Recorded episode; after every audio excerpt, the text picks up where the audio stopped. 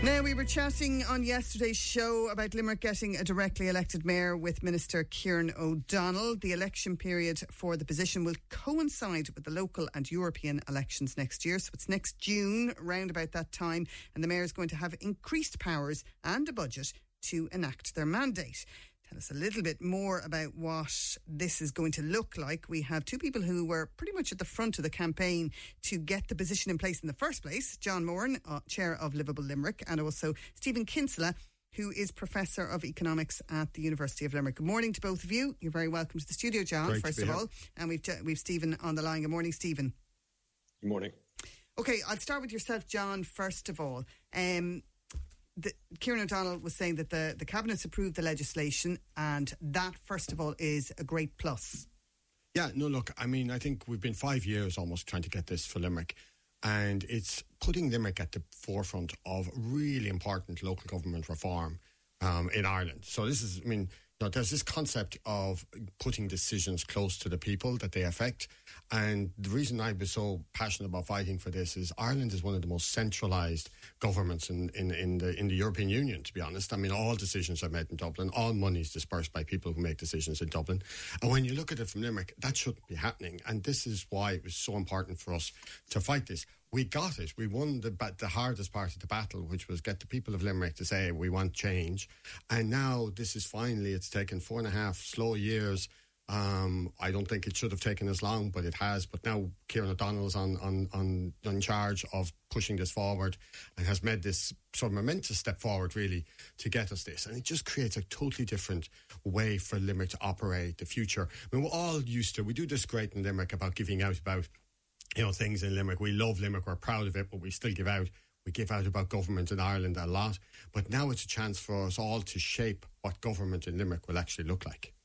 Stephen, um, the campaign since, I suppose, since we voted in favour of this, uh, the the commentary on the, on it has largely been about, uh, you know, will this new mayor have the powers that are necessary?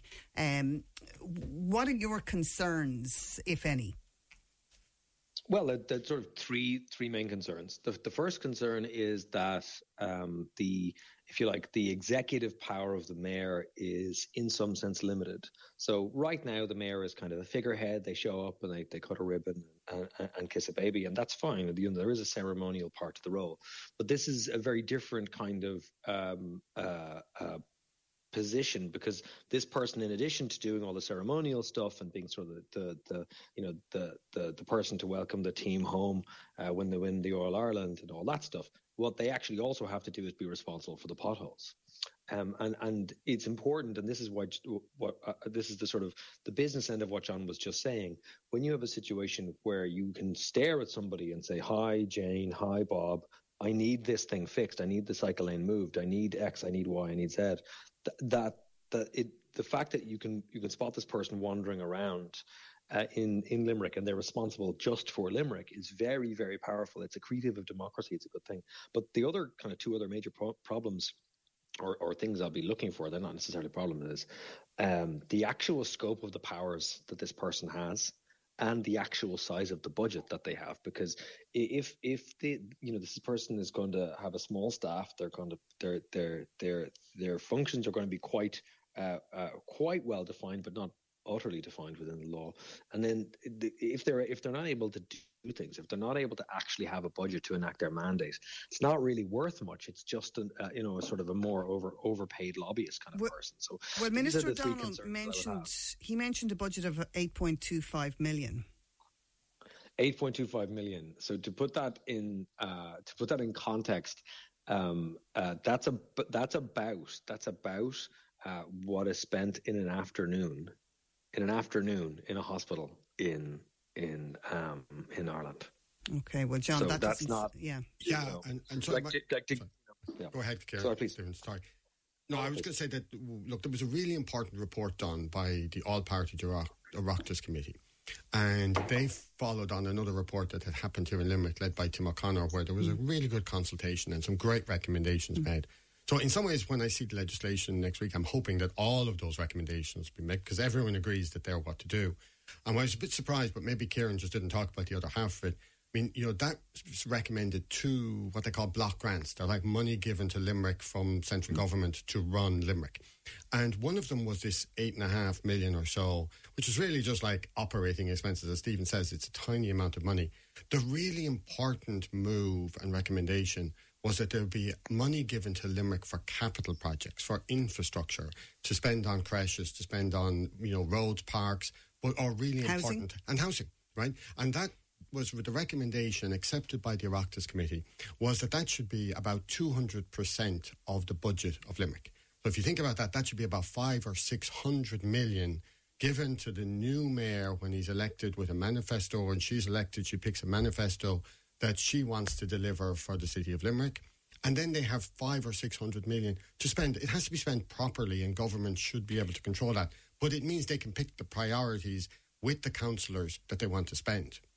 That sounds like, Stephen, it could be a political landmine in the sense that if they're giving 500 million to Limerick for those projects, well, they've got to take it out of some other budgets.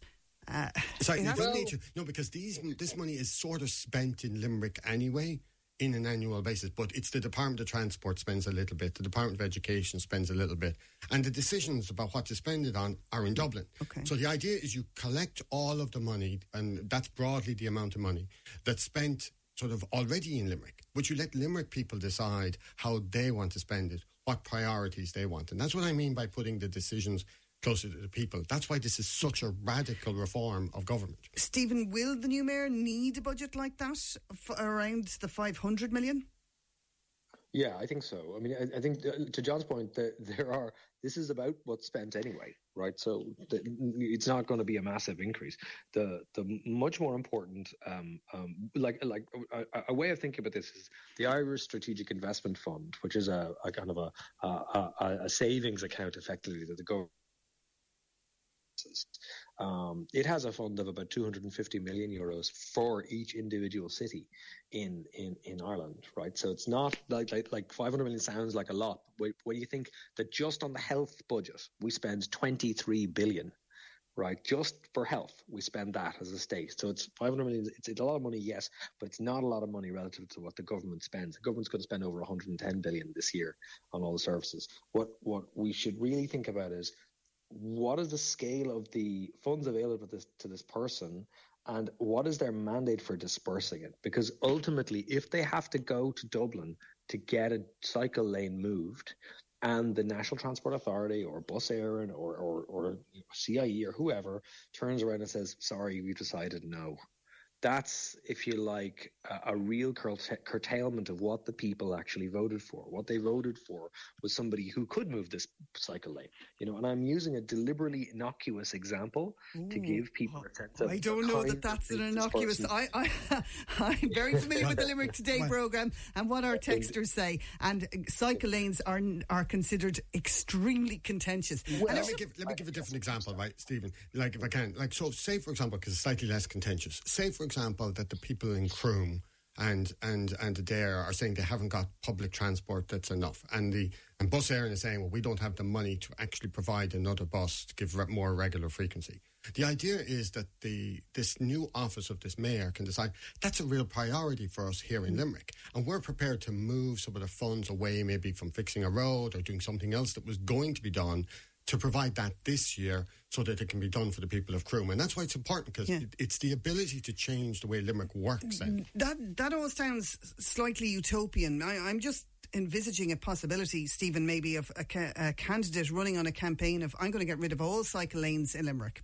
Be, um, so that motorists can get to work without being bothered by cycle lanes. And potentially that person could get in because motorists are often frustrated by them and there's probably more motorists than there are cyclists.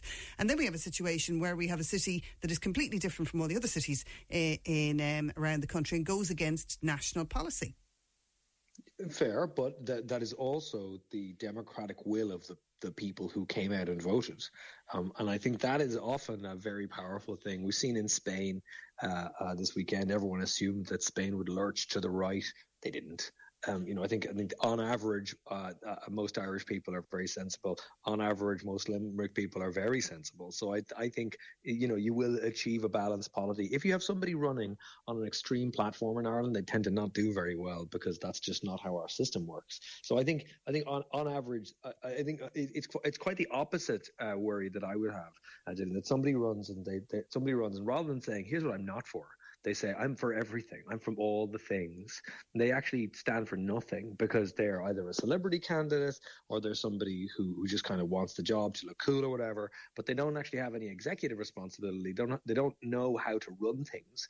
And, and that's a big, big problem because this is a, a, job that has a lot of executive function to it. Like you're not just cutting ribbons. You are actually responsible for the cycle lanes and where the parks are placed and all this kind of stuff. And if you're not actually in a situation where you can run these things and work with diverse sets of uh, people, like you, you have to deal with the motorists and the people who want cycle lanes all the time. That's part of the job is squaring those two things off. If you're not in a situation where where you want that part, you want that kind of kind of authority and you just want the shiny stuff, then you know the the people of Limerick will not be well served. Okay, well, John, Stephen mentioned celebrity candidate. I mean, that is something that a lot of people talk about. Oh, sure.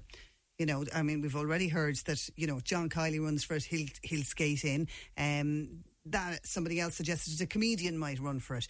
Um, we could have our own Vladimir Zelensky as mayor of Limerick. Have you any concerns about the types of candidates that will run? And do we know that there will be good uh, capable candidates that will run. Yeah, I mean, a bit like with Stephen, I mean, I trust democracy and I trust the people of Limerick. So I think they will actually, if this is run well as a campaign, um, in the sense of the way the government set this up, and, and I come back to the date of the election because I think that's an important point on this.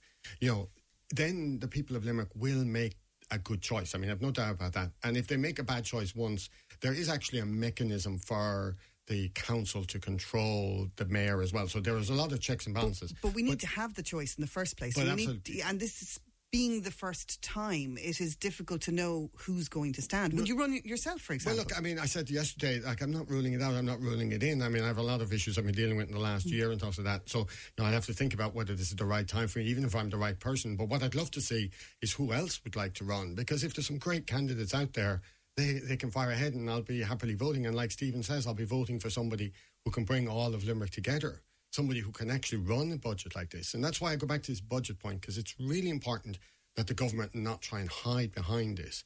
I mean, if you give a mayor a budget of five or six hundred million, which is what's about the right number, then the debate is how will each candidate spend that? Nobody can come in credibly and promise things are going to cost three or four billions and we're building a new hospital and we're doing all of mm. this because we know the budget is 500 million. It's much easier if you sort of say, all the money is still up in Dublin. There's wads of cash up there, and I'll be the best person to go and get five billion for Limerick, right? So it becomes an, a totally unrealistic debate, and that's why in other countries they are very good about you know measuring these things, letting it be displayed. And I go back to this point about the election. So, so one of my concerns about the day of the election, well, first of all, we can't have it after June 2024. We've waited for five years for this. It's just not fair for Dublin to get to go ahead of us now while we've been fighting for this for five years. But, but at the same time, having the election on the same day as the local elections means it's going to be very hard for us to allow the candidates to really be tested, to explain what they want to do, to debate amongst themselves. And when I look at how this happens in France, and you know, I spent quite a lot of time there, they've been doing this for decades at presidential level. They have the president's election about two months before they pick the councillors or the legislation or the parliament. And that allows the, the, the French population to decide what they want as their priorities for the next five years and it moves forward and there's a proper debate. And I really would still recommend the government move this election before. I think Kieran said yesterday, oh, it might cost 400,000 to do that. That's an insult to Limerick to not spend 400,000 on the most important job that has to be filled in Limerick in the next, you know, um, for five years and beyond. And getting this right is really important first time round. Yeah, Stephen, they seem to have very much settled on holding the elections together. What do you think about that? Uh, I think it's a mistake, like like John said. Um, you know, this is a very different kind of election. It's the first one in the history of the state. Um, a lot of people are going to have to have this thing explained to them. It's going to there's going to have to be a public information campaign. It does actually make sense to have it uh, two months beforehand, like 400 grand. Like it, like you know, it sounds like a lot of money in the context of 110 billion. It's not. Um, the the other thing I, I'd sort of talk about is we know uh, here's what I, here's what I don't want it to look like. I don't want it to look like a presidential election in Ireland where you know it's sort of it becomes incredibly personalized because there's no power in the job right? So it becomes it comes down to a personality competition um, based based on and uh, based on really vicious kind of uh, insult based arguments. I'd much rather it was a general election where people were going, you know, here are my priorities. You know, I'm pro cycle lane, I'm anti cycle lane. I like this, I like that. I want, you know, uh, and all that kind of stuff.